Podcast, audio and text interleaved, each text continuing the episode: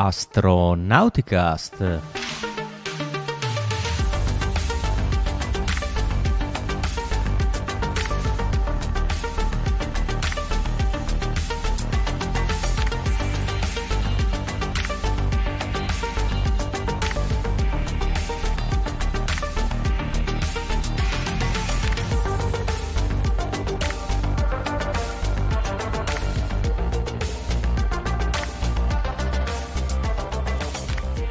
Astronauticast, eh, puntata 31 della stagione 16. Astronauticast è il podcast dell'associazione ISA, l'Associazione Italiana per l'Astronautica e lo Spazio, e oggi è giovedì 8 giugno 2023. Visto che sta arrivando l'estate, anche sulla ISS hanno acceso il condizionamento, infatti il liquido di refrigerante dei Destiny è a 4.75 gradi centigradi, ma penso che lo tengono così tutto l'anno. Se volete interagire con noi, se ci state seguendo in diretta, potete farlo utilizzando il social che state utilizzando per guardarci, quindi Facebook, YouTube o Twitch. Se invece ci ascoltate in versione solamente audio oppure video ma in differita, potete eh, contattarci oltre a quello che avevo detto prima anche con eh, Twitter che è costantemente presidiato 24 ore su 24, ma soprattutto forumastronautico.it dove potete anche approfondire i vari argomenti che trattiamo, eventualmente anche proporne di nuovi. Questa sera siamo in configurazione Orion, cioè configurazione in quattro, con quattro membri dell'equipaggio. Io sono Riccardo Rossi dall'Unione Terre d'Argine. Con me abbiamo da Verona. Da Verona vi saluta Veronica. Buonasera da Arezzo. Da Arezzo, buonasera e bentrovati da Raffaele. E poi andiamo ad, in Oltralpe, da, ad Armstad. Da dove vi saluta Marco Zambianchi, ben ritrovati. Bene, bene, bene, un benvenuto a tutti quelli che vedo che stanno iniziando a popolare la chat e potete, come vi dicevo, mandare un messaggio e qualche domanda, se magari interessante, ve la trasmettiamo anche in, eh, facciamo il bannerino con la vostra domanda. Passiamo subito alla prima notizia che vedo che la scaletta è abbastanza piena, do subito la parola al buon Raffo che ci racconta qualcosa sulla Shenzhou che è eh, rientrata a terra. Allora, Shenzhou che è rientrata a terra, ma abbiamo nella settimana passata con la partenza della Shenzhou e dell'Axiom un record che è stato mh, uh, fissato per il volo umano nello spazio uh, si è avuta in contemporanea la presenza di 17 astronauti in totale in orbita. Uh, prima volta che ci, si, ci, sono tanti astronauti nello spazio. Uh, di questi 17 astronauti, 11 erano sulla Stazione Spaziale Internazionale e 6 um, ehm, erano uh, in orbita sulla CSS, la Stazione Spaziale Cinese. Uh, è una cosa che ha portato parecchia varietà, soprattutto per uh, la, la, nazionalità dei, dei, degli astronauti in orbita. Ci sono, oltre ai soliti americani e um, russi, eh, sei astronauti cinesi, eh, due arabi e un astronauta emiratino. Quindi parecchia varietà per quanto riguarda la nazionalità delle persone che sono state in orbita in questa ultima settimana. Eh, da poco è rientrata la Axiom e quindi comunque eh, si è, si è ritornati a un numero un po' più basso di persone nello spazio spazio, però è stato un, un bellissimo record da poter mettere a registro in questi ultimi giorni. Parlavamo anche della capsula Shenzhou 16 mm, perché porta tante novità. È una aspetta, aspetta, facciamolo pronunciare alla vero. Vai Veronica. Shenzhou. Così eh, Gianmarco è orgoglioso di te e anche tutti i vari nostri ascoltatori che non sono come gli Adams che, vado, che vanno in visibilio col francese, ma col cinese della vera. Ah, guarda, col cinese, quando uno pronuncia bene il cinese è una goduria. Uh, la Shenzhou 16 è partita con il razzo lunga marcia uh, dal centro spaziale di Jingguan Adesso ve le sparo tutte queste parole cinesi, così siamo tutti più contenti. Comunque, a parte gli scherzi, è una capsula che ha, mh, ha portato anche delle novità. Uh, vari upgrade non solo per quanto riguarda l'organizzazione interna della capsula, ma anche per quanto riguarda tutto il sistema uh, di cockpit del, um, della, della, capsula stessa. Il sistema di volo è nuovo, migliorato. Non sappiamo nello specifico, purtroppo, quali sono le migliorie apportate alla capsula perché vada sì, essendo cinese è tutto un po' uh, compartimentato e non riusciamo a avere i dettagli che a noi piacciono tanto, però sappiamo che ci sono queste novità e sappiamo soprattutto che la capsula uh, per la prima volta, a differenza di quelle precedenti, ha tutte le componentistiche uh, prodotte in Cina, quindi non c'è più una esternalizzazione della produzione delle varie componenti che ehm, vengono montate sulla capsula, finalmente c'è proprio una una, um, sono completamente, diventati completamente autoctoni nella produzione delle loro capsule spaziali.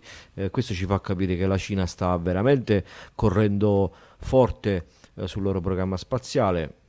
Lo sappiamo, la stazione spaziale cinese, la Tiangong, a questo punto siamo alla 3, si diceva prima, eh, CSS la chiamiamo noi, eh, Palazzo Celeste, tradotto in, in italiano, te, già la terza versione e siamo a, mm, a, un avanzamento nel loro programma spaziale veramente serrato e sempre eh, più pressante, tant'è che durante eh, una conferenza del lancio della Shenzhou 16 eh, c'è stato il... Um, il chief designer della um, Lunar Ex- Exploration Program cinese che ha detto che la Cina sicuramente entro il 2030 metterà piede sulla Luna, quindi anche sotto quel punto di vista il programma spaziale cinese, in particolare quello per quanto riguarda l'esplorazione lunare, è a quantomeno a buon punto, tanto da poterli uh, spingere a dire che mh, tra breve uh, riusciranno a mettere piede sulla Luna. E questa è la notizia che vi volevo dare in particolare perché mh, è stata veramente una cosa parecchio interessante sapere che eh, non solo abbiamo avuto il record di astronauti in orbita, ma che la Cina si sta affacciando sempre con più eh, sicurezza al volo spaziale.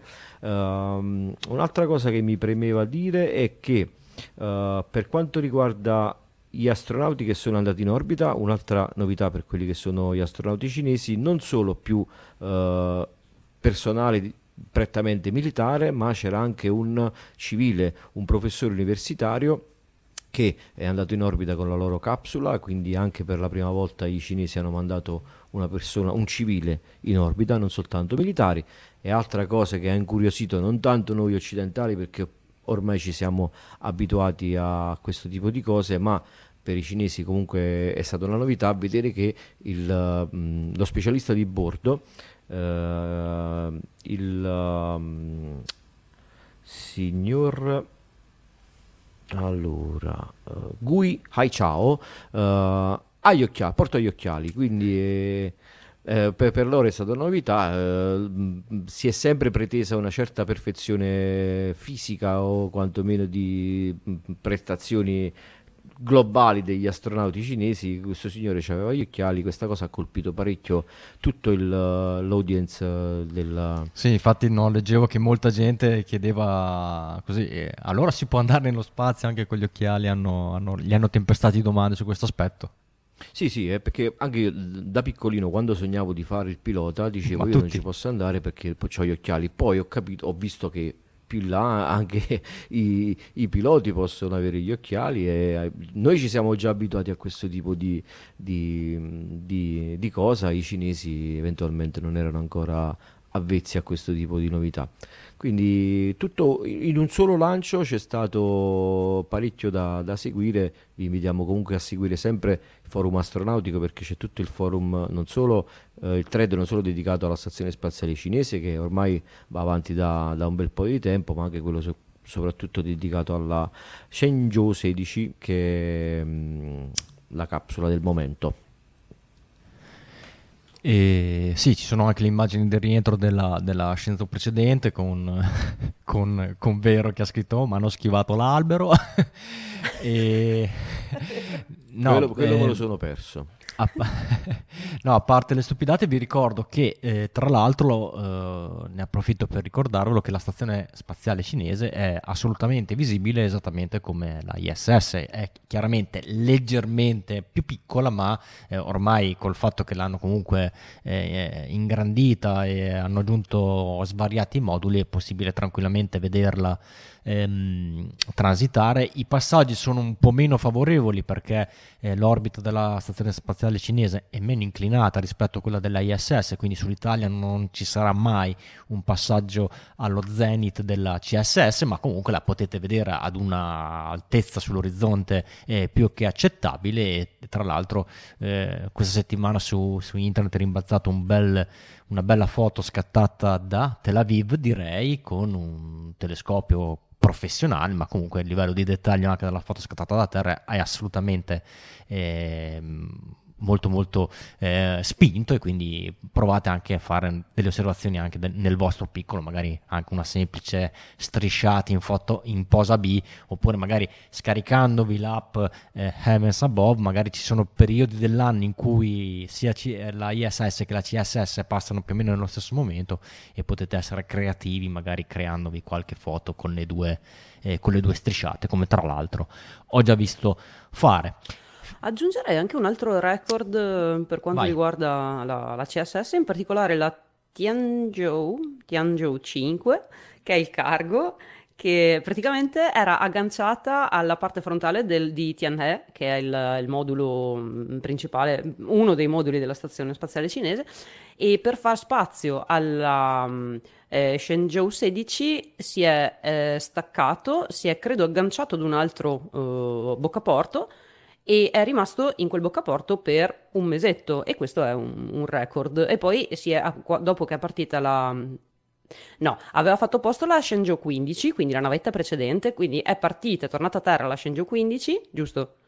E, e quindi la- il cargo si è staccato e si è, ha riattraccato al portello di, di Tianhe e abbiamo visto anche, eh, qualcuno ha fotografato anche da terra, forse proprio quella foto di Tel Aviv, e la, la Tianzhou eh, sganciata dalla stazione spaziale cinese ne- poco prima del redocking con il modulo.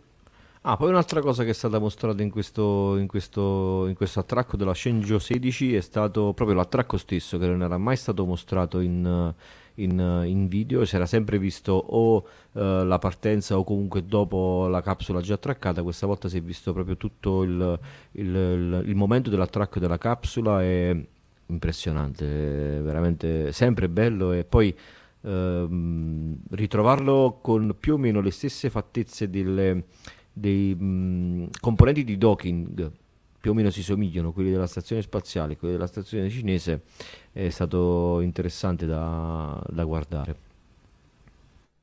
Invece, se posso io, a favore di chi ci guarda in diretta, uno dei- degli occhialuti più famosi eh, appartiene alla storia del programma Shuttle perché eh, John Young, eh, già camminatore lunare, perché ha partecipato a una delle missioni Apollo, quando poi è tornato a volare nella primissima missione dello Space Shuttle, indossava tranquillamente degli occhialetti da vista e, e quindi diciamo non è un tabù, ovviamente nel suo caso era il più veterano di tutti, diciamo, tra i piloti rimasti, tra gli astronauti rimasti in NASA dopo il programma Apollo, quindi magari non sono andati proprio a, a- no, a verificare qualunque cosa per cercare un criterio per lasciarlo fuori, anzi hanno usato la sua esperienza prima della sua visione perfetta.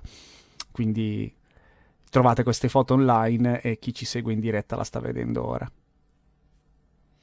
Benissimo, benissimo, grazie Marco per, la- per il contributo e per l'approfondimento occhialeggiante. Ripasso la parola a Vero con la sua notizia che ci racconta qualcosa di più sul rientro di Eolus. Sì, è una notizia in realtà di fine aprile, del- di- che è uscita a fine aprile almeno su Astronauti News dal nostro buon articolista Matteo De Guidi, che però è passata un po' inosservata perché purtroppo c'è cattivo timing perché era fra il lancio di Starship e l'atterraggio sulla Luna di Acuto R e quindi in pratica, in pratica non, non se l'è letta quasi nessuno. Ma è interessante perché è una cosa che sta per avvenire, cioè il- un altro record che vuole eh, fare ESA, oltre a quello di questa settimana che ha fatto no, il primo live streaming da Marte ehm, con, con le foto che arrivavano in tempo quasi reale per relative, eh, relativi limiti di tempo reale. Ossia ehm, far eh, rientrare in atmosfera in maniera distruttiva un satellite ma in modo controllato e questa è la prima volta che si fa. Il satellite chi è? È Eolus, che è una bella bestiolina è un satellite di ESA appunto che è grande 2 metri per 2 per 4 perché ha i suoi bei pannelli solari ed è un satellite che era stato lanciato da Kourou a bordo di un Vega nel 2018. Ha completato la sua missione che era prevista di tre anni, in realtà è andato un po' oltre perché è andato oltre di 18 mesi, un anno e mezzo, insomma 4 anni e mezzo totali più o meno ed è un satellite mh, che è pioniere nel suo genere perché lo scopo è stato quello di studiare i venti. Ci sono altri satelliti che studiano le caratteristiche dell'atmosfera e anche i venti, ma non nel modo in cui lo studia Eolus, in cui l'ha studiato fino almeno al 30 aprile, dove è stata dichiarata conclusa la sua missione. Dopo andiamo a vedere perché è un primato quello che vuole fare ESA. E, dunque, Eolus è questo satellitone qui che al suo interno ha questo strumento che si chiama Aladdin. E è simpatico perché di solito noi siamo abituati a vedere i satelliti con all'interno o un sacco di strumenti oppure uno strumento però magari coperto mh, mm, ri, mm, ri, per ripararlo da, dalle radiazioni o dal calore, è super coperto, super impacchettato. Invece Eolus è praticamente lo strumento Aladdin con la carrozzeria, come bene o male i vari telescopi che vediamo, ma non è un telescopio. E, e quindi questo strumento Eulus, appunto è um, Aladdin, è l'unico che Eulus ha a bordo ed è un LIDAR. Um, al momento della progettazione non si era del tutto convinti. Un LIDAR è praticamente un radar che usa però le frequenze della, della, luce, visibile o non visibile, in questo caso raggi UV. Um, non si era del tutto certi che l'utilizzo di un radar fosse utile per studiare i venti. In realtà sì, ed è quello che ha fatto Eulus in questi quattro anni e, mezzi, e mezzo. Perché come funzionava? In pratica ehm, Eulus, o meglio mh, Aladdin, lo strumento, sparava verso la, mh, eh, l'atmosfera terrestre un raggio laser, un, raggio, un breve raggio, raggio di UV ultra, nell'ultravioletto e registrava eh, il, raggio che veniva ri, um, ri, rispecchiato, diciamo, dalle particelle dell'atmosfera terrestre. Però lui lo mandava giù con una certa frequenza e ritornava con una frequenza leggermente diversa, perché le particelle nell'atmosfera terrestre si muovono grazie ai venti e di conseguenza creano questo effetto Doppler e il raggio che ritorna allo strumento ha questa frequenza leggermente diversa. Lui, eh, studiando questa differenza tra frequenze, capiva la velocità dei venti e, e altre caratteristiche, insomma, del, dei, dei venti dell'atmosfera terrestre. È stato appunto un pioniere nel suo genere ed è stato molto utile eh, perché è riuscito a mappare la distribuzione dei venti fino a 30 km dalla superficie terrestre con una risoluzione di 1 o 2 eh, metri al secondo, la velocità appunto con 1 o 2 metri al secondo a seconda della, dell'altitudine.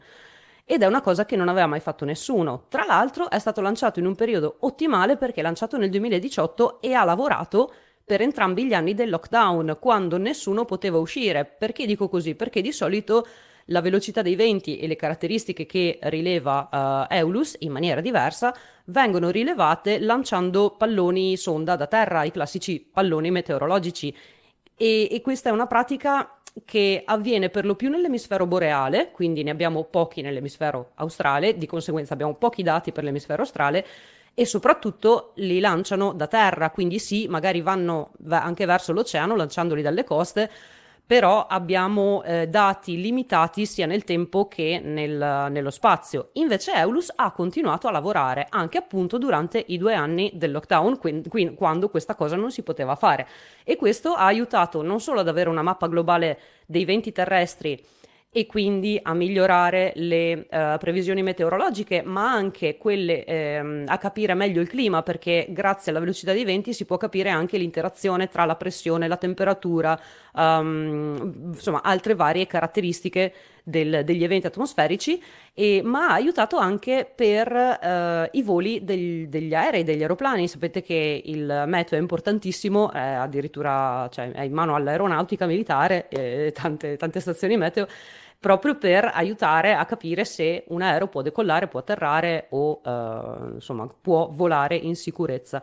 E, mm, e quindi Eulus ha anche fatto questo servizio ha anche fatto in realtà un, un ulteriore servizio uh, che magari non era neanche previsto, ma in quel periodo c'erano state due grosse um, eruzioni vulcaniche e ha studiato la distribuzione delle particelle del, de, di queste eruzioni vulcaniche, quindi kudos a, a Eulus, tanta roba.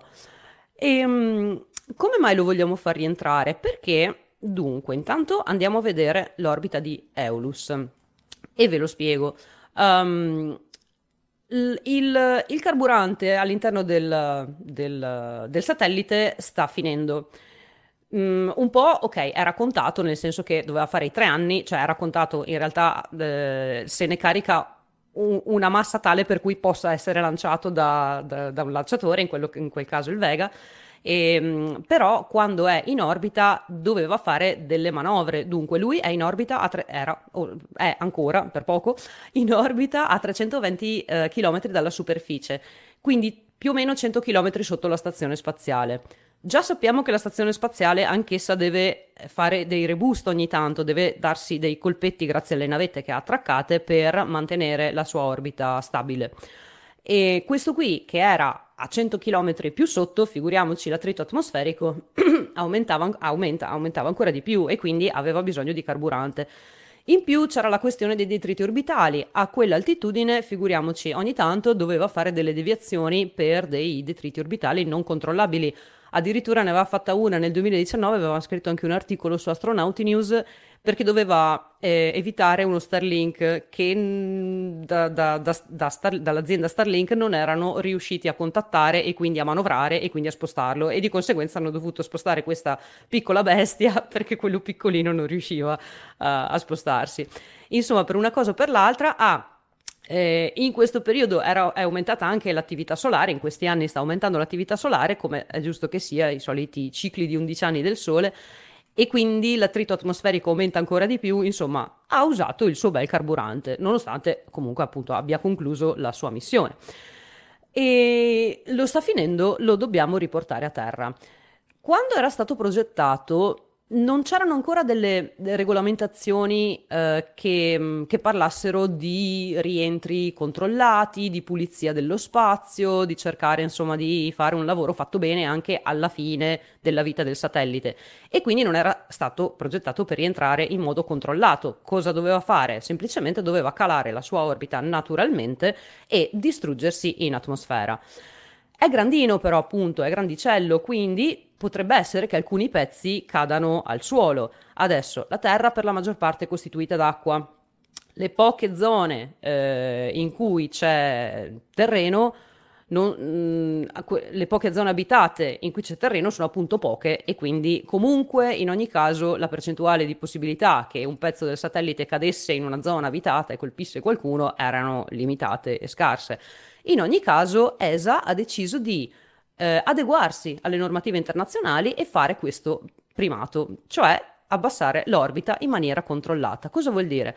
Vuol dire che adesso prossimi, nelle prossime settimane um, Eolus cadrà naturalmente, scenderà naturalmente da 320 km orari a 280 km, eh, scusa, da 320 km a 280 km. Quando arriva a circa 280 km, il team che lo gestisce, che tra l'altro è in ESOC, quindi praticamente di fronte a Marco, eh, prende in mano il satellite e um, gli fa fare delle manovre per portarlo fino a 150 km. Queste sono proprio le manovre che permettono al satellite di prendere un corridoio solamente oceanico nel momento in cui poi si distruggerà, perché prima senza fare queste manovre avrebbe potuto distruggersi in qualsiasi parte, vedete che praticamente copre tutta la Terra, la sua orbita è mm, eliosincrona, che vuol dire e aspetta che volevo rimettere l'orbita, Ricky mi rimetti per favore l'orbita in sovrimpressione. Grazie. E l'orbita è eliosincrona, che vuol dire che ogni zona che copre la copre una, sempre alla stessa ora del giorno e in più copre completamente la Terra, quindi va da polo a polo e eh, lavora sul terminatore, quindi su quella zona eh, alba-tramonto che è, è, è, una, è, una, fascia eh, e, mm, perché questo? Perché ha una stabilità sia di illuminazione che anche termica, non c'è né troppo freddo né troppo caldo e ha sempre una sua parte rivolta verso la luce e l'altra parte, quella che lavora, è rivolta verso il, il buio. Quindi coprendo tutta la Terra avrebbe potuto appunto eh, atterrare in qualsiasi zona e invece facendo così eh, gli permettono di atterrare solamente in una fascia dove c'è eh, l'oceano e quindi siamo sicuri che non va a colpire niente. Non si sa esattamente la data di rientro, la data di distruzione, perché appunto dipende anche dal, dal drag atmosferico e dalla, ehm, dal, dal, Sole, dall'attività solare e quindi di preciso non si sa. Si sa che sarà pre- verso fine agosto e siamo, siamo lì lì, mancano un paio di mesi, non manca tanto. Adesso pro- nei prossimi giorni, nelle prossime settimane, ESA terrà anche delle mh, interviste, ci informerà un sacco sui dettagli delle manovre, su cosa si pensa di fare e tutte queste cose. E quindi ecco, volevo dirvelo perché sicuramente quando dovrà distruggersi in atmosfera arriveranno e eh, oh mio dio, aiuto, moriremo tutti, ci saranno pezzi che vanno sulla mia casa e mi distruggeranno tutto. Quindi eh, prendiamo, giochiamo d'anticipo e... Io prego che arrivi su casa mia così almeno con l'assicurazione mi paga, mi paga il tetto nuovo. Sperando che sia solo il tetto. Ma sei assicurato anche per la caduta dei satelliti? No, ESA sarà assicurata, penso. E adesso si apre uno scenario fantastico. Sarà assicurata ESA se mi cade un pezzo sulla casa. Poi credo, eh. Non lo so. Ma, ma. Grazie, vero? Ora invece passiamo alla notizia che probabilmente sul forum in questa settimana è quella che sta tenendo il dibattito un po' più acceso, quindi c'è il thread particolarmente caldo eh, a riguardo e stiamo parlando insomma dei, dei nuovi ritardi per quanto riguarda la, lo sviluppo di Starliner. È proprio così. No, aggiungo solo un piccolissimo dettaglio alla notizia di, di Veronica. Uno dei, dei, ricordi più particolari, in un certo senso anche più commoventi, delle, dei miei turni di notte quando ancora lavoravo in ESOC è stato il giorno in cui hanno deorbitato Goce che eh, aveva la sala controllo proprio accanto alla mia e quindi mentre io ero da solo a badare alle mie bestiole di là c'era un, un team abbastanza nutrito perché proprio come dicevi tu, eh, tra l'altro Gocce volava molto basso e quindi aveva un propulsore a ioni sempre acceso e una forma particolarmente aerodinamica, eh, c'era il team che gestiva piano piano l'accensione del, del, del motore per un rientro controllato. Era arrivato quasi alla fine, siccome aveva questo motore che era sempre acceso ed era arrivato quasi alla fine delle riserve di propellente, non ci sarebbe stato modo, appunto, senza l'uso del motore, di controllare la traiettoria del rientro e quindi decisero di farlo eh, ritornare in maniera controllata. Ed era particolare perché da una parte si sentivano appunto le comunicazioni dei comandi che arrivavano correttamente per configurare lo spacecraft e poi a un certo punto è sparita la portante e si è, si è capito in maniera molto diretta che il satellite ormai era, era distrutto, eh, quindi la, era finita la, letteralmente la, la, sua vita operativa. Ma quindi, quindi sicuramente... Di... Non è un primato allora questo di Eulus? Eh, forse l'orbita di Goce era abbastanza particolare eh, da questo punto di vista. Era in orbita ovviamente, ma era molto molto basso. Non saprei se chiamarlo un primato o meno, però sicuramente quello di Goce è stato più che controllato uh, co- come rientro. E, e, appunto immagino il team di, di Eolus primato o no, non è esattamente un buon, una bella cosa sapere che tu stai entrando al tuo ultimo giorno di operazioni eh, perché in questo giorno manderai quei comandi che serviranno appunto a fare l'accensione finale a portarlo, e a portarlo giù. Però proprio come dicevi tu, ormai è uno standard e anche nelle missioni in cui eh, sono impegnato in questo momento che ancora non volano, eh, che sono i METOP Second Generation A e B, nei nostri manuali c'è già un intero capitolo dedicato alle attività di fine missione e a come dovremo mettere in sicurezza i, i satellite per iniziare la procedura di rientro controllato. Quindi ormai eh, si, si, disegnano, no, è un falso, un falso, amico, si progettano già così tutte, tutte le missioni moderne. Un destino che speriamo di non veder succedere a Starliner per saltare alla prossima notizia perché questa missione sembra veramente non so se si può usare il termine scalognata non lo so lo scorso 25 di, di maggio, però, eh, i, diciamo, i dirigenti di Boeing eh, si sono. Un dirigente, tra l'altro, credo di, di ascendenze italiane, visto che si chiama Nappi. Eh, si è trovato insieme a un altro dirigente NASA dalle ascendenze italiane, Joel Montalbano, a, a, tenere una conferenza stampa abbastanza imbarazzante per Boeing perché? Perché durante alcuni eh, test a terra sono stati scoperti due importanti eh, difetti a due apparati molto importanti dello spacecraft che hanno portato alla sospensione delle procedure di lancio della missione di esordio con astronauti a bordo che era prevista per il prossimo luglio. Eh, andiamo con ordine. Beh, intanto il primo dei difetti che è stato trovato, e per questa notizia ringrazio già il nostro Matteo De Guidi che ci segue in diretta ed è il secondo articolo stasera che usiamo del suo repertorio. Um, Matteo proprio sulle pagine di Astronaut News ci spiega come il primo di questi difetti sia stato un, um, una errata um, valutazione della forza, della resistenza di alcune parti dei paracadute. Ora, quando entriamo in questo campo dobbiamo sempre ricordarci che stiamo parlando di un sistema destinato al trasporto umano e quindi eh, rispetto alle prestazioni di targa di un certo sistema, facendo un esempio forse sciocco, se abbiamo un paracadute che è garantito funzionare bene per una massa di rientro fino a 100 kg, quella è la prestazione 100% o 1, e, ecco, quando si tratta di missioni abitate rientranti dallo spazio, in questo caso Boeing e NASA hanno stabilito per lo Starliner un fattore di sicurezza 2, che vuol dire che il vostro paracadute dovrà, che dovrà far rientrare una massa 100, in realtà dovrà superare tranquillamente una, uh, un, un, carico di 200, oh, quindi un fattore di sicurezza 2. Ecco, nella rilevazione dei, delle capacità del paracadute non si è ben capito durante la conferenza stampa. Comunque, se è stato misurato male o se è stato misurato bene, ma i dati sono stati trascritti male, eh, questa, questa, capacità di, prevista di un fattore 2 non è stata raggiunta. Uh, vuol dire che la capsula si sarebbe schiantata? No, anche perché ehm, abbiamo visto comunque un test senza equipaggio che è andato benissimo eh, questo però naturalmente non basta perché è andato benissimo nelle condizioni, nel range di condizioni, cioè nell'insieme di condizioni in cui eh, la capsula si è trovata a volare, n- che sono state decisamente nominali. Non è detto che questa uh, situazione sia quella che occorrerà nella prima, nella seconda o in una qualunque delle missioni. Quindi si testa la capsula in qualche modo per raggiungere quei fattori di sicurezza che ci si è dati a tavolino per essere non sicuri ma di più. Ecco perché per esempio la scelta di un fattore di sicurezza 2.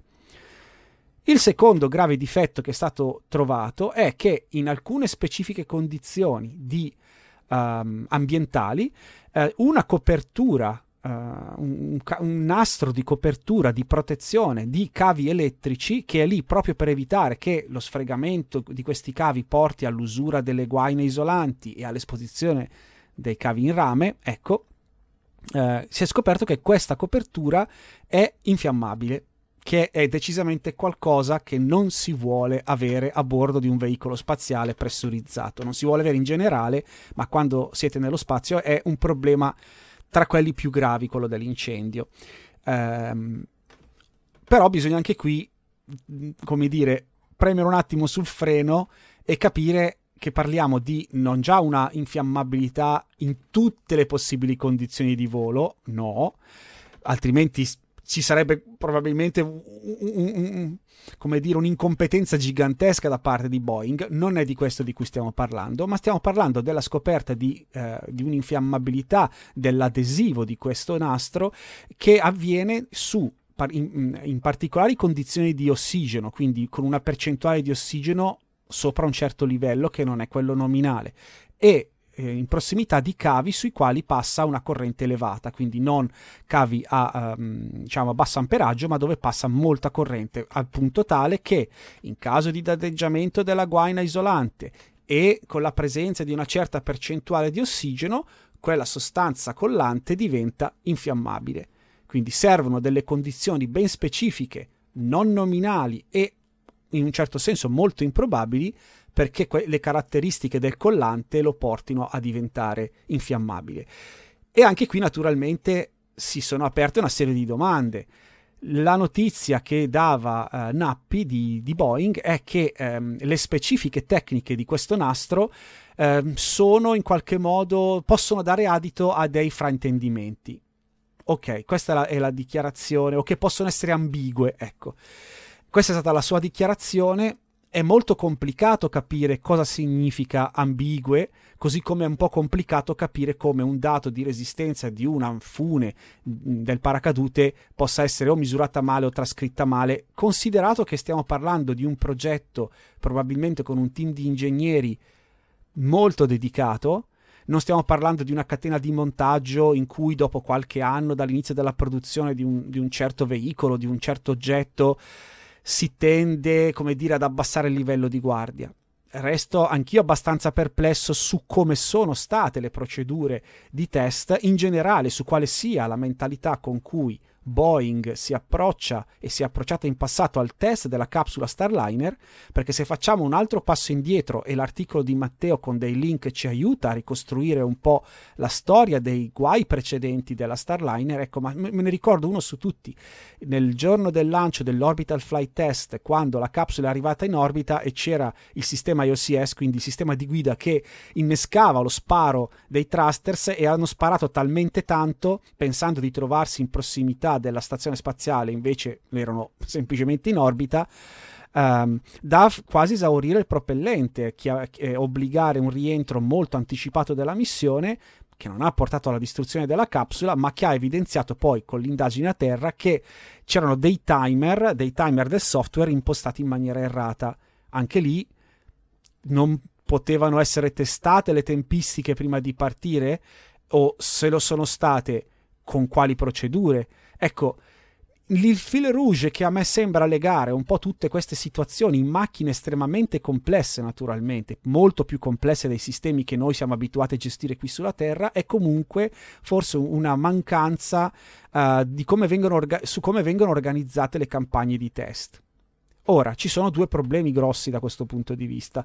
Il primo è che tutte queste sono mie pure congetture, perché a parte queste interviste, queste... Um, conferenze stampa per forza non troppo approfondite da un punto di vista tecnico, visto che il target sono più i giornalisti e il pubblico generale che altri ingegneri, ecco, non possiamo più contare oggi eh, su quei dettagliatissimi rapporti che NASA st- eh, stendeva e poi pubblicava sul suo sito delle indagini di problemi precedenti, per esempio durante il programma Shuttle o durante il programma Orion, in cui ta- abbiamo avuto accesso a tantissima documentazione tecnica. Ecco, qui si tratta invece come per SpaceX, ricorderete quando anche a loro esplose una capsula al suolo.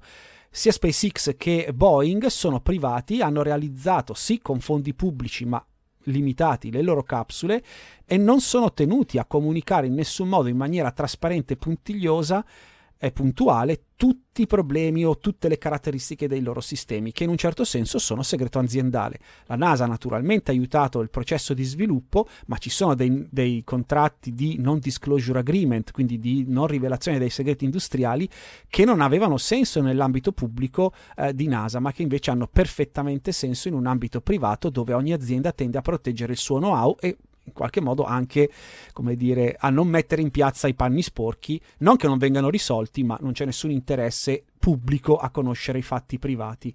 Ecco, Naturalmente questi rapporti sono condivisi probabilmente con NASA, visto che ci deve mettere a bordo i suoi astronauti, ma non sono necessariamente condivisi con noi. Quindi è un po' difficile non, non tendere a diventare qualunquisti o basterebbe cheisti quando si, si, commentano queste cose, ma non per malizia quanto piuttosto per mancanza di, di materiale tecnico.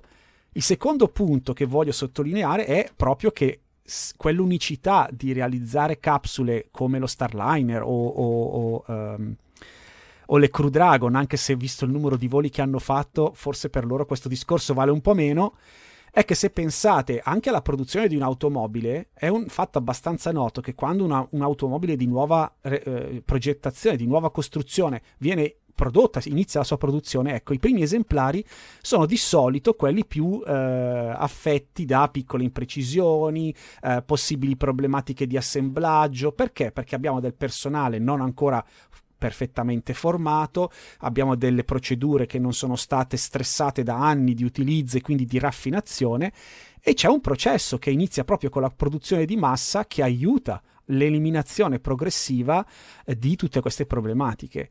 E con Starliner che non ne, non ne realizzeranno 10.000 o 100.000 o un milione, ma ne realizzeranno forse 2, 3, non lo so, non si può contare su questo meccanismo di raffinazione e soprattutto considerando che ci sono a bordo delle persone non si può aspettare un difetto grave per mettere mano alle cose. E quindi questa unicità che da una parte ti garantisce questi brillanti ingegneri che di solito un progetto di importanza minore o già ormai serializzato non ha più, eh, dall'altra ti frega perché ti manca quella serialità che porta al progressivo miglioramento delle cose. Devono andare bene e per questo devono essere fatti dei test coi, coi controcavoli. E purtroppo sembra che non sia stato così.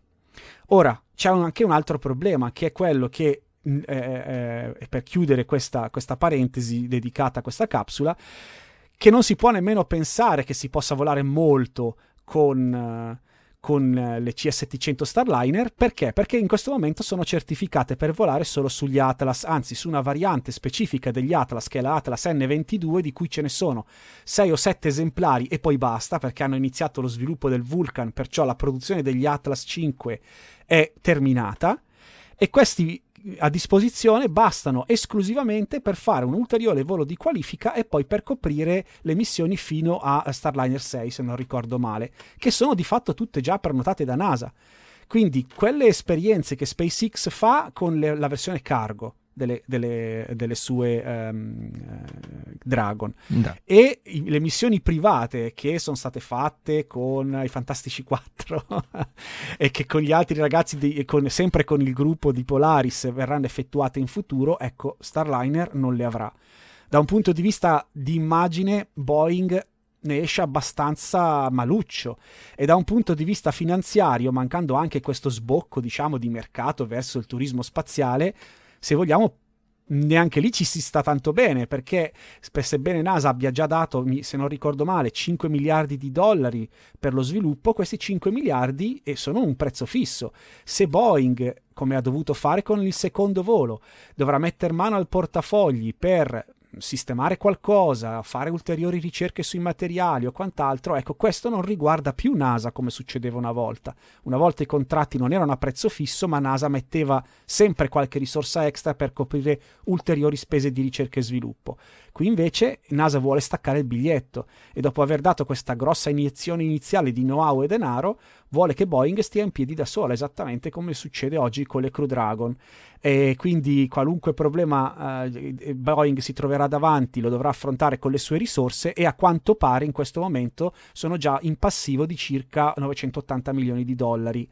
Non so quale sia il margine che pensano di fare sulle prossime sei missioni, spero per loro, perché ovviamente non auguro nulla di male, che li aiuti quantomeno a, a chiudere l'aspetto finanziario, perché senza un lanciatore a disposizione, probabilmente, un nuovo lanciatore a disposizione, probabilmente con questi ritardi e con l'impossibilità di lavorare con i privati, eh, il destino di Starliner mi sembra un po' in dubbio dopo le missioni per cui NASA di fatto ha già pagato il biglietto. E per chiudere, insomma, questo, fare un cappello finale, no, il cappello introduttivo, fare una, una chiusa, cioè, ehm, leggendo sul forum eh, in questa settimana, cioè, se Starliner piange, Orion non ride perché stiamo vedendo che nelle varie timeline delle, delle prossime missioni, già forse a partire da Artemis 2, si stanno accumulando tanti eh, piccoli, det- eh, tanti piccoli eh, ritardi, come vabbè, eh, avevamo largamente anticipato quando si parla di missioni di questa, di questa portata. E insomma, è da aggravare ulteriormente questa cosa. L'avevo anche già anticipato la puntata scorsa. Abbiamo in vista un taglio di budget per NASA che dovremmo vedere eh, su quali canali deciderà di, di, di, risparmiare, ma la coperta è cortissima e quindi ci sarà da mettere nella, nel, nell'equazione anche questo, questo aspetto Dall'altra, pa- dall'altra, parte, come diceva eh, Raffa, abbiamo invece la Cina che sembra che stia spingendo veramente sull'acceleratore per poter insomma, eh, fare una seconda eh, Race Moon. Quindi vedremo, vedremo la, la situazione in divenire. E nel frattempo, poi si fa sentire sempre di più lo strapotere di SpaceX. Le capsule tra Dragon, Cargo e Crew Dragon hanno sur- sorpassato come ore di volo uh, gli STS, gli shuttle. La Endeavour uh, in, ha sorpassato come ore di volo la Discovery, quindi ormai lo scenario sembra mm, polarizzato fra Cina e SpaceX fondamentalmente. Ecco. Tra l'altro non ho, non ho detto una cosa importante, ora ci stavo riflettendo, non è che abbiamo una nuova data di lancio per la Starliner, i voli sono sospesi a tempo indeterminato in questo momento e mentre mi sembra abbastanza di semplice soluzione il discorso dei paracadute, perché è un pezzo praticamente quasi esterno, per cui se dovessero cambiare il cordame non sarebbe un problema enorme, si esclude completamente di cambiare i cavi della CST100, i cavi elettrici o meglio, non i cavi ma la copertura, il nastro di copertura, perché ce ne sono centinaia di metri che vanno ovunque, eh, quindi l'unica cosa che probabilmente si andrà a fare sarà ricoprire in quegli particolari scompartimenti in cui può avvenire l'accumularsi di ossigeno in percentuali sufficienti, ricoprire il, il nastro protettivo con un secondo nastro protettivo eh, ignifugo alle condizioni nuove, quindi mitigare il problema, eh, poi se verranno costruiti ovviamente nuovi esemplari probabilmente si cableranno in maniera diversa, ma quella che c'è eh, si tiene così con la pezza, diciamo. Speriamo anche, che non sia la... peggio il tacon del buso, direbbe eh, la Vero probabilmente. Cosa vuol... Eh, a parte la, la, questione, anche il cordame stesso, mh, non penso che sia semplice di soluzione anche quella situazione là. Un cordame, cioè un, una corda diversa può avere un dispiegamento simile a quello della corda che è stata adesso utilizzata per gli attuali paracadute, come si, come si sviluppa lo svolgimento una volta espulso il paracadute. Secondo me anche, anche lì c'è tutta una complicazione che deve portare poi a una serie di test suppletivi, quindi Ah sì sì, non... se cambi qualcosa devi ricertificare devi tutto, per questo che in questo volta. momento vo- c'è una nuova data di lancio, perché al di là del tempo fisico per intervenire su, sulle parti, poi le devi ricertificare sperando che non salti fuori altro, altrimenti si ricomincia. Bene, bene, quindi continueremo a monitorare la situazione, come vi dicevo, se siete interessati all'argomento fate un saldo sul forum astronautico che eh, chiaramente la discussione sta anche, ehm, si sta ampliando anche facendo così, sboccando anche un po' sul campo aeronautico per quanto riguarda, insomma, parlando di Boeing, ci sono tante considerazioni da fare. Siamo arrivati all'apogeo della puntata, quindi come consueto ne approfitto per ringraziare eh, gli articolisti. Qua abbiamo visto che il buon Matteo eh, De Guidi ha dato eh, un sacco di, di, di, materiale sia a Vero che eh, a Marco. E... Io ringrazio Gianmarco Vespia, mi ero dimenticato prima di menzionarlo. Gianmarco che è anche capo uh, redattore, vi ricordo che se volete eh, pot- avete la possibilità di poter diventare anche voi articolisti di Astronauti News, vi basta insomma fare una, mandarci una richiesta, noi vi chiederemo di preparare un, pic- un, pezzo di prova e se tutto va bene possiamo anche iniziare una collaborazione. Se vi va, collaborazione a titolo completamente gratuito perché noi ripeto siamo sempre un'associazione di volontari che fa questo uh, lavoro tra virgolette semplicemente per passione, per cercare di avvicinare il maggior pubblico possibile a queste tematiche astronautiche in maniera un po' più magari precisa e dettagliata, cosa che i media generalisti per questioni di tempo non possono ovviamente fare. Ringraziamo eh, voi per i commenti che ci ci lasciate sia durante la diretta sia in, nelle nostre varie eh, incarnazioni sui siti perché i vostri commenti ci aiutano a migliorare i, contri- i contenuti che produciamo e, e, ci date anche spunto per approfondire magari qualche argomento. Ma soprattutto vi ringraziamo se eh, vi va di condividere i nostri contenuti con i vostri amici e conoscenti perché eh, ci fa piacere che voi mh, mm, in questo meccanismo di passaparola noi possiamo anche eh, aumentare nostra, la nostra nostra platea d'ascoltatori e farci conoscere ulteriormente. Se poi siete ultra ultra fan di quello che facciamo e eh, volete fare qualcosa di più concreto per aiutarci, potete fare una donazione libera che potete fare sul sito www.isa.it eh, slash eh, sostienici tramite una donazione PayPal dell'entità che volete, potete aiutarci a mantenere la nostra associazione nelle spese vive perché ripeto, siamo un'associazione senza scopo di lucro e tutto quello che ci date lo reinvestiamo per tenere in piedi la baracca, server, attrezzatura, convention donation e chi più ne ha più ne metta. Se la donazione che ci fate sarà, è superiore ai 15 euro, noi vi eh, regaliamo anche una tessera plastificata che adesso vi mando in sovraimpressione se la trovo, eccola qui, per ringraziarvi appunto di questo contributo che eh, ci date. E visto che sul sito potete fare una donazione anche tramite bonifico bancario, se siete interessati alla tessera, mettete nella causale del bonifico un vostro contatto in modo che noi possiamo contattarvi per sapere dove spedire la tessera oppure se voi fate il bonifico subito dopo mandateci una mail e dicendo che gradireste ricevere la tessera a un indirizzo di vostra scelta. Eh, ci sono arrivate delle donazioni, delle donazioni, anche questa settimana. Ringraziamo tutti di cuore veramente perché ci seguite eh, anche eh, non solo eh, con, così in maniera astratta, ma anche tramite le vostre donazioni, diciamo in maniera concreta. Vediamo Marco con la tessera e vediamo anche in questa foto di repertorio il nostro presidente che ha consegnato la tessera anche a Samantha perché nella tessera 2023 c'è proprio Samantha immortalata dentro cupola, quindi ci ha fatto piacere consegnare la tesserina anche a lei.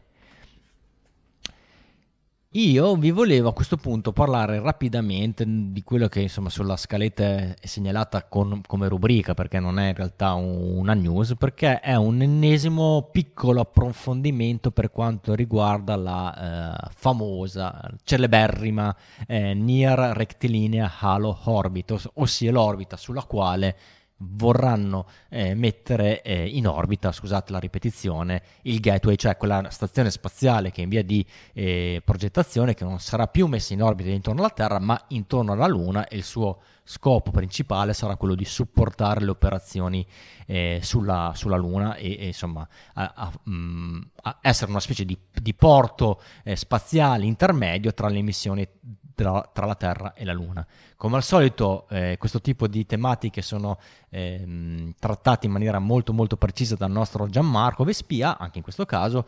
Qui non è una news, è un un thread che ha parlato su forum astronautico, ma di solito è sempre lui che parla di questa cosa, però vi volevo mettere in evidenza due o tre punti di questo thread, eh, cercando di farlo in maniera eh, comprensibile, anche perché se ci state ascoltando solo in audio, certi concetti eh, è un po' difficile spiegarli e sono molto più chiari se vedete delle, delle figure, figure che trovate su forum astronautico.it. Allora, Near Rectilineal Orbit, che cos'è? È un'orbita eh, che ha a che fare con i punti lagrangiani, Cos'è un punto lagrangiano? Se avete due, due sistemi planetari, quindi un, un sistema, un, diciamo un pianeta, un satellite, oppure una stella e un pianeta che orbitano l'uno intorno all'altro, voi sapete che eh, per le leggi di Keplero, se voi eh, attorno diciamo, a questo corpo più massivo eh, mettete tanti oggetti orbitali intorno a questo pianeta, sapete che più l'oggetto è distante dal pianeta, più il suo periodo orbitale è eh, minore. Quindi pianeti più vicini oppure satelliti più vicini al pianeta sono, orbitano più velocemente, quelli più, più lontani meno.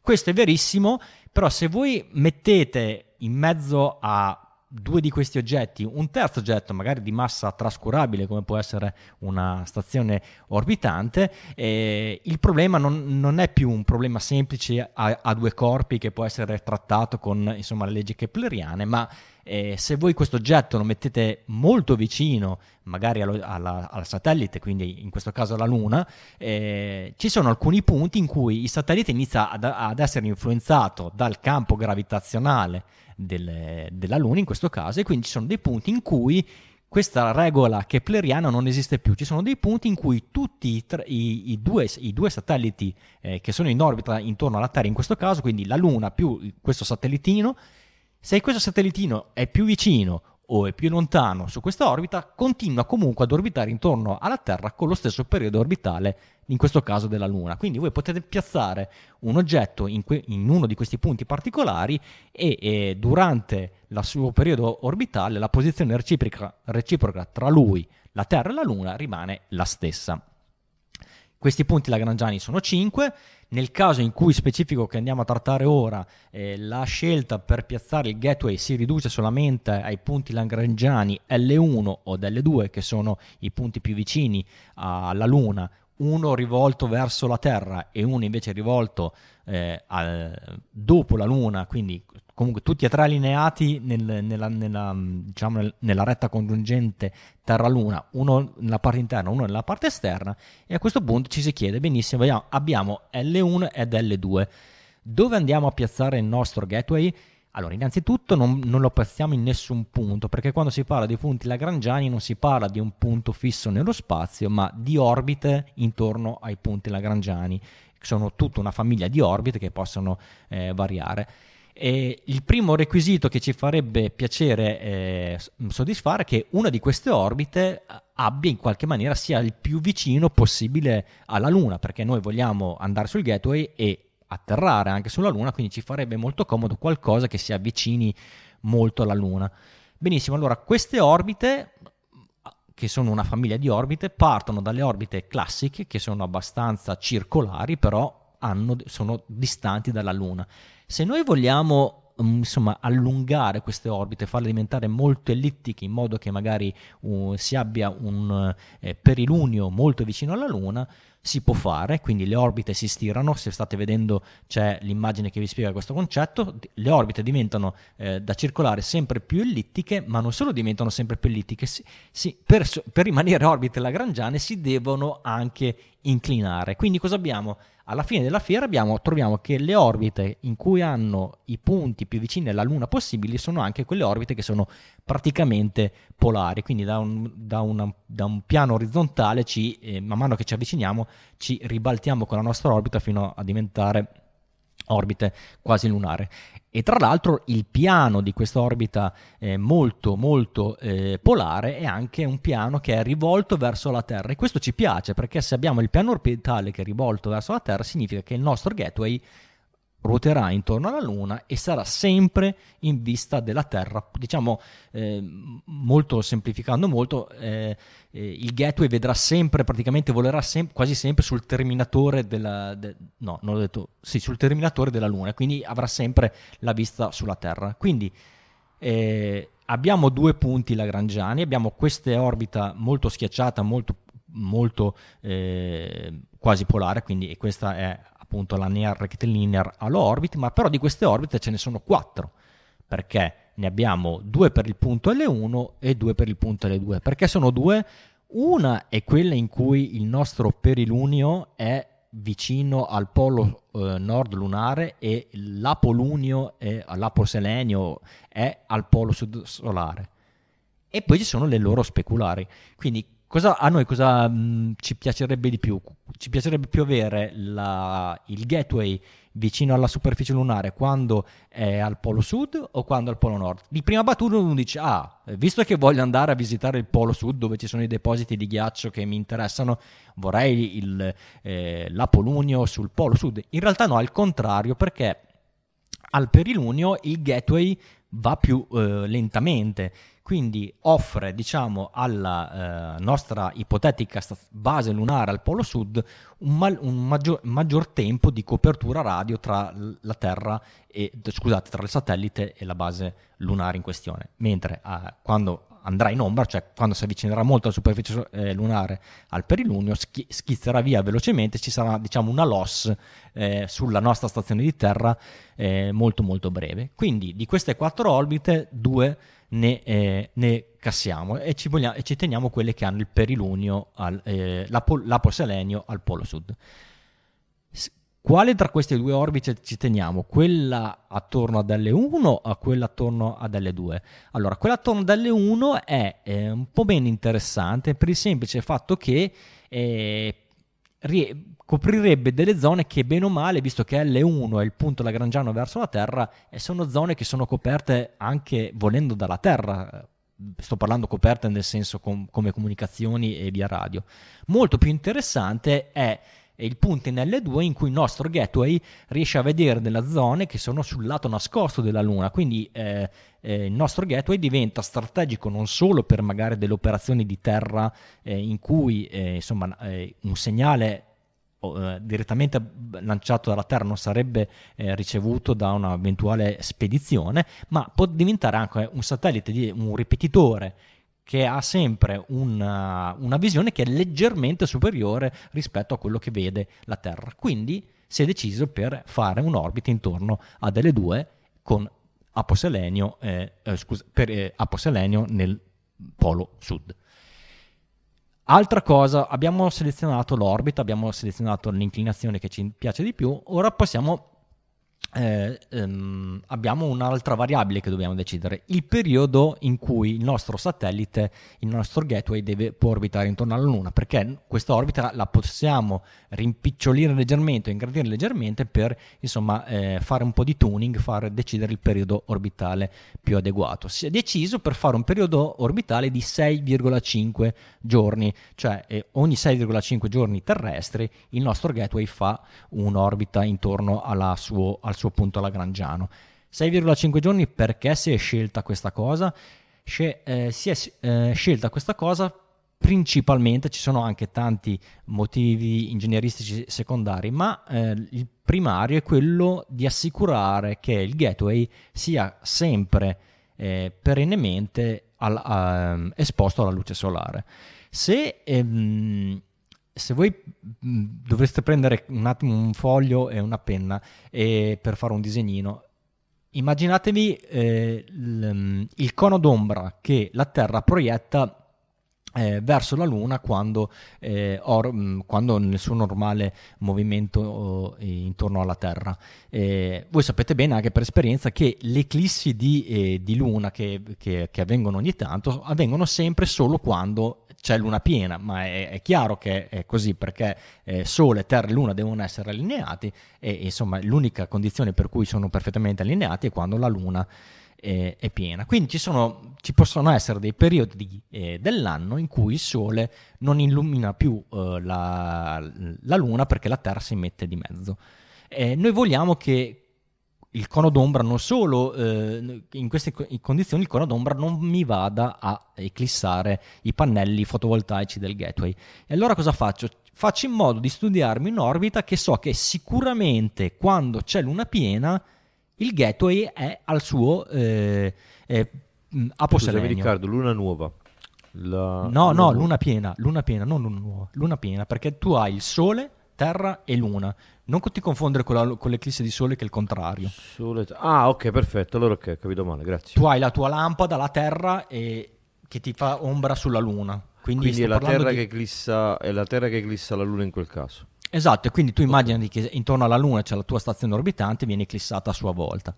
Quindi in questa situazione ehm, dici no, allora per, per, per, evitare questo problema faccio in modo che il mio gateway sia nel punto più distante della Luna proprio nel periodo di luna piena o più o meno. E visto che l'orbita del Gateway con queste caratteristiche ha un eh, periselenio di 70.000 km, se voi vi fate un po' un conto, vedete che il cono d'ombra che proietta la Terra al massimo è tipo di 30.000 km, quindi è, è abbondantemente fuori dal cono d'ombra della Terra durante eh, il periodo d'eclissi, quindi siamo sicuri che il mio gateway è sempre completamente al, um, uh, illuminato.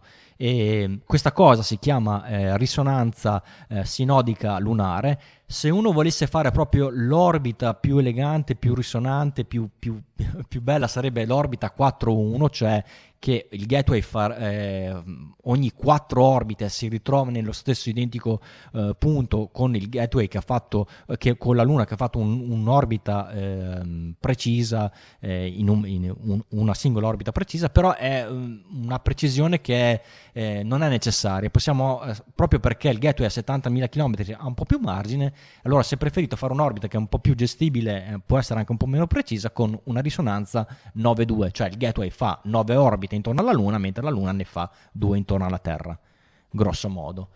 E, ehm, Altre caratteristiche che vengono eh, così quasi di conseguenza come corollario per il gateway, una volta battezzate queste, queste caratteristiche, è che l'orbita, eh, che sono poi um, ne avevamo già parlato altre volte, che dall'orbita del gateway si, possono, si può scendere sulla superficie lunare molto rapidamente, come l'abbiamo detto, al massimo in, in 12 ore, poi magari a seconda del periodo magari ci sono dei, dei momenti in cui si riesce a farlo prima o dopo.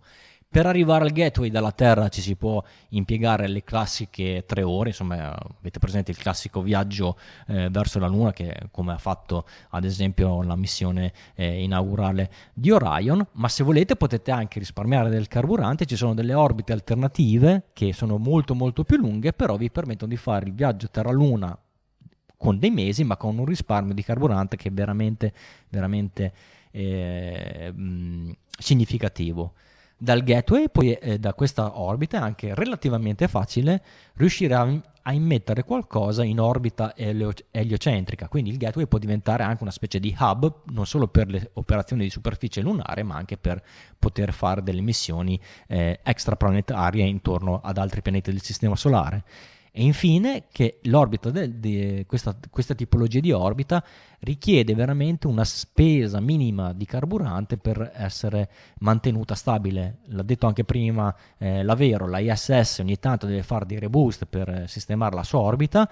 Qui i delta V in gioco per compensare le varie perturbazioni sono veramente minimi e la cosa si sposa bene col fatto che la stazione il gateway sarà dotato anche di un, di una, di un propulsore eh, elettrico, quindi alimentato ai pannelli fotovoltaici, un propulsore a ioni e che sappiamo che ha un impulso specifico molto basso ma costante ed è la soluzione perfetta eh, in questa tipologia di, ehm, di orbita per mantenerlo stabile senza utilizzare carburante. Avrà anche eh, dei propulsori tradizionali in caso ci sia bisogno di fare una correzione un po' più tosta, ma eh, di base eh, si potrà rimanere stabil- molto stabile attorno a questa tipologia di orbita.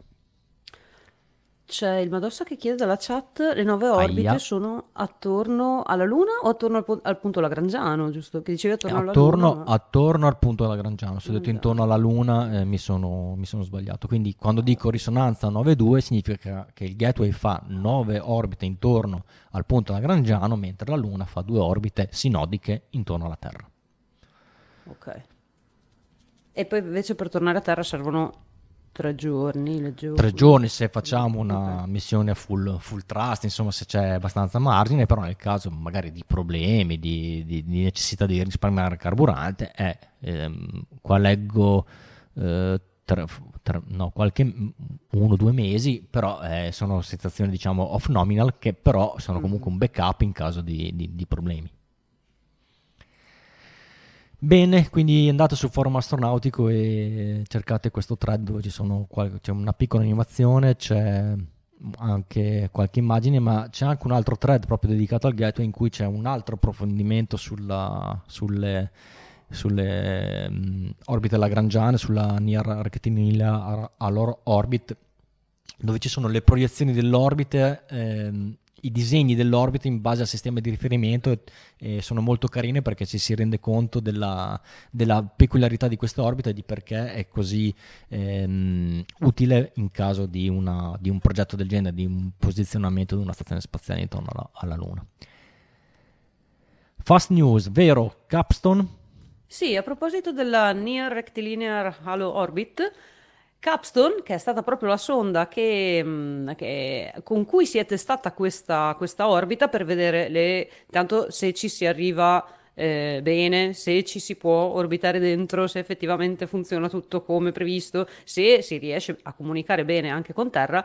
Ehm, ha concluso con successo la sua missione. La sua missione era quella di appunto raggiungere quest'orbita, eh, orbitarci all'interno, manovrare all'interno dell'orbita e testare la prima parte del suo nome, il CAPS, che sta per Cislunar Autonomous Positioning System, che è un sistema che eh, andava a, mm, che va a um, comunicare con il mm, LRO, il Lunar Reconnaissance Orbiter, per eh, conoscere la sua posizione rispetto al Lunar Reconnaissance Orbiter, rispetto alla Luna e il, tutto il sistema di navigazione. Ha fatto tutto questo, non solo, ha fatto di più perché da sette mesi a questa parte ha fatto 28 orbite attorno al punto Lagrangiano, 7 manovre orbitali, 315.000 collegamenti con il Deep Space Network e, e ha passato 6 eclissi lunari, di cui una lunga un'ora e un quarto. Quindi si può fare, si può fare bene, si può fare anche in eclissi se proprio, e, e ci sta. Insomma, adesso questa missione qua era pianificata di 9 mesi.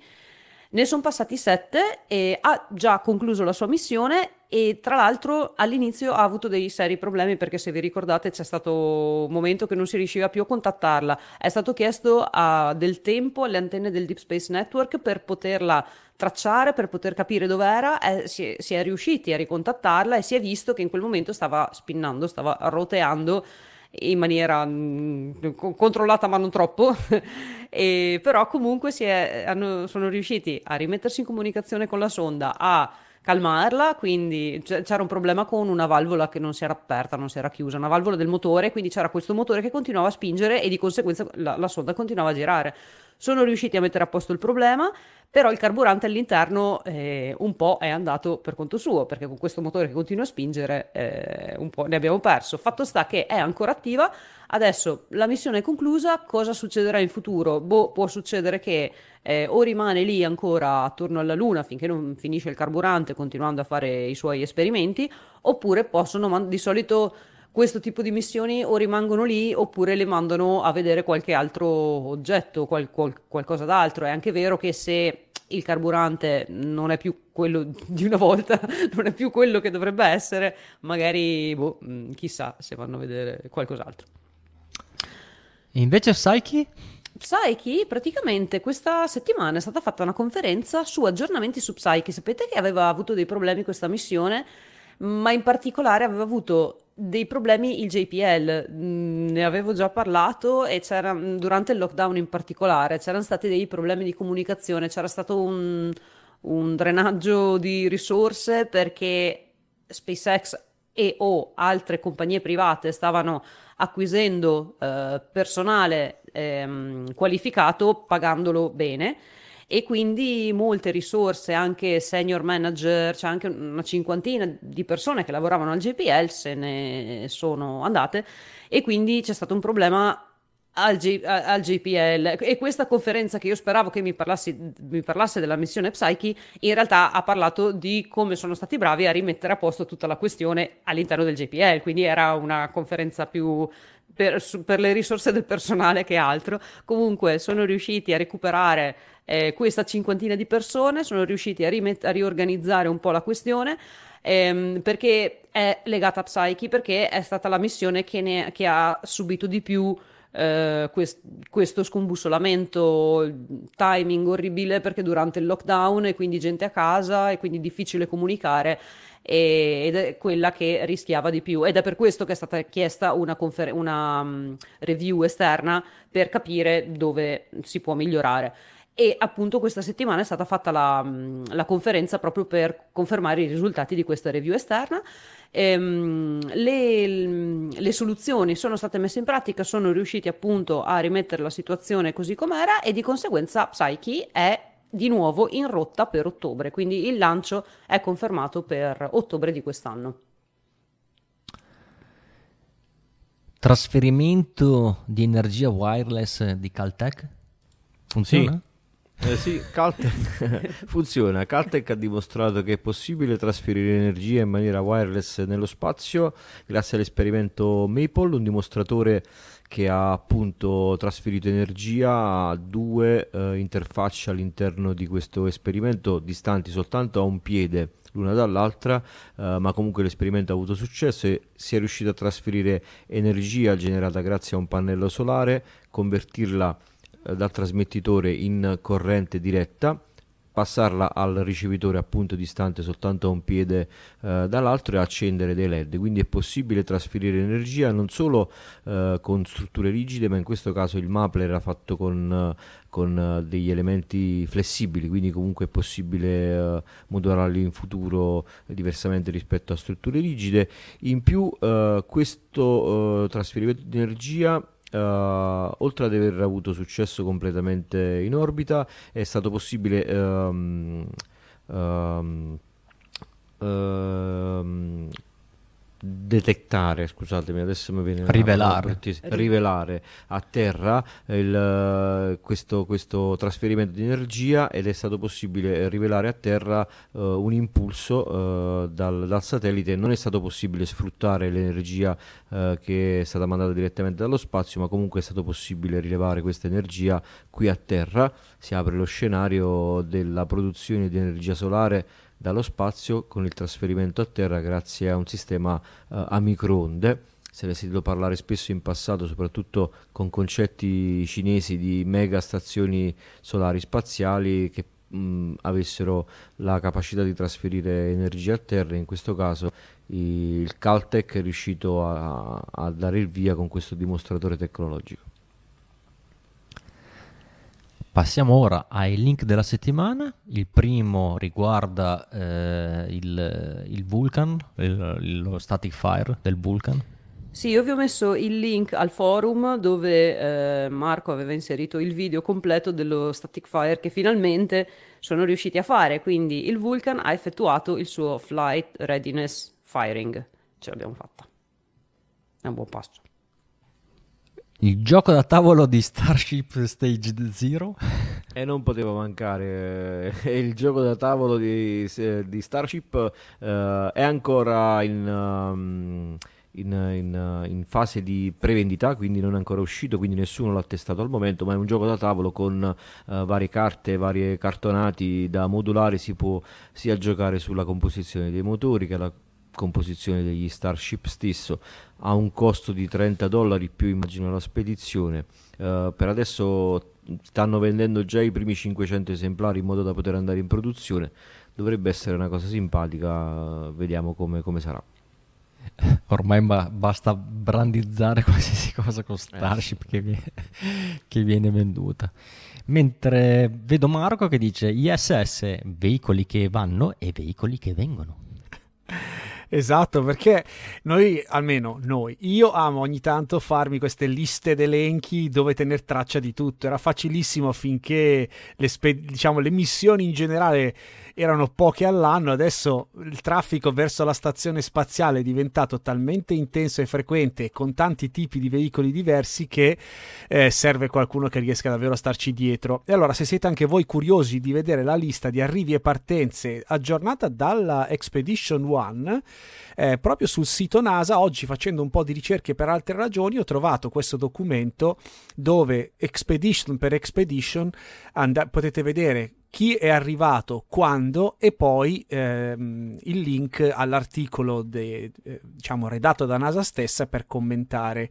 E quindi è possibile qui cap- vedere anche visivamente, semplicemente con, con, lo scroll tra le varie missioni, vedere quanti veicoli di tipo diverso si stanno avvicendando sia per numero che per eh, diciamo costruttore nelle ultime expedition. È veramente un altro modo di vedere come le, il traffico spaziale sta aumentando a dismisura.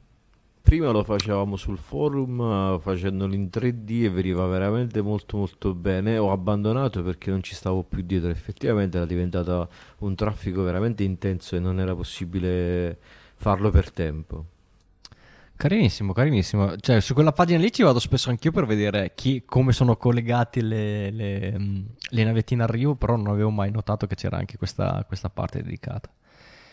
E se invece vogliamo vedere il traffico spaziale, non quello passato, ma quello futuro, abbiamo la nostra agenda di vero.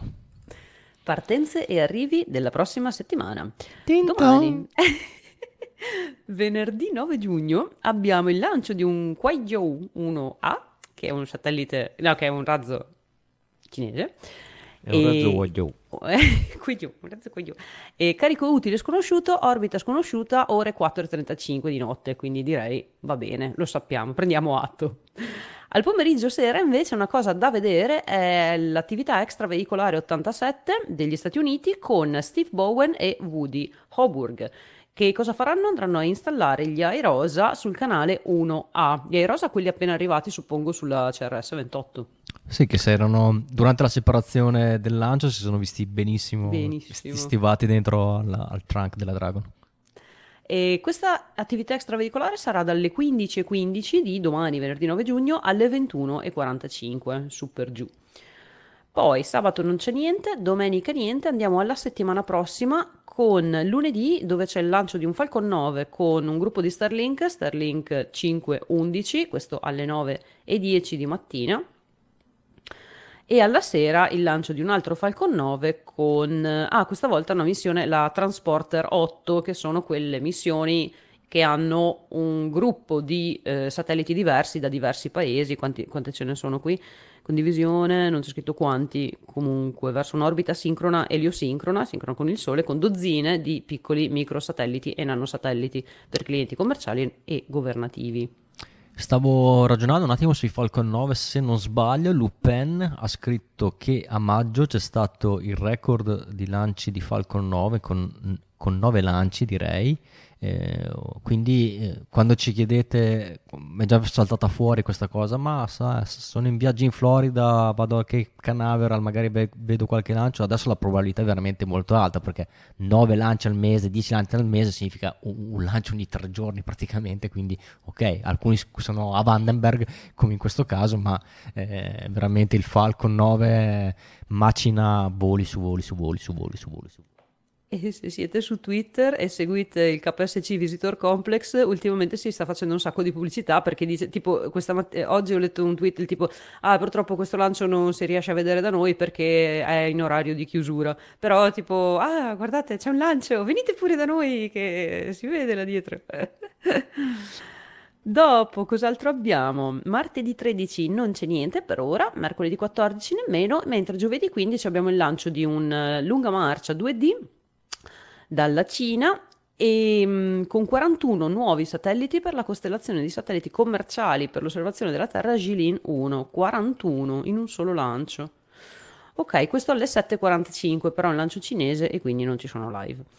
Mentre alla sera c'è un'altra attività extraveicolare, alle, dalle 15.20 questa volta alle 21.50, l'EVA 88 sempre degli Stati Uniti, sempre con Steve Bowen e Woody Hoburg, sempre per relativa all'installazione dei, degli iRosa.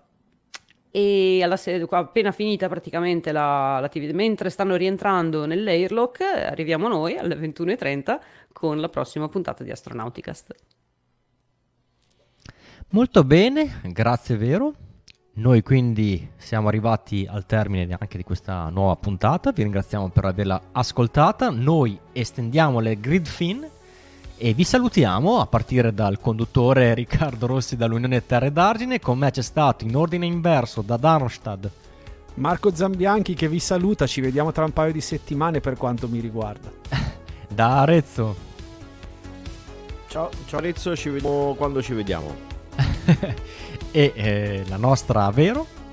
Davvero una vi saluta Veronica, vi do appuntamento a giovedì prossimo. Grazie per essere stati con noi. E nell'attesa della prossima puntata, ad Astra.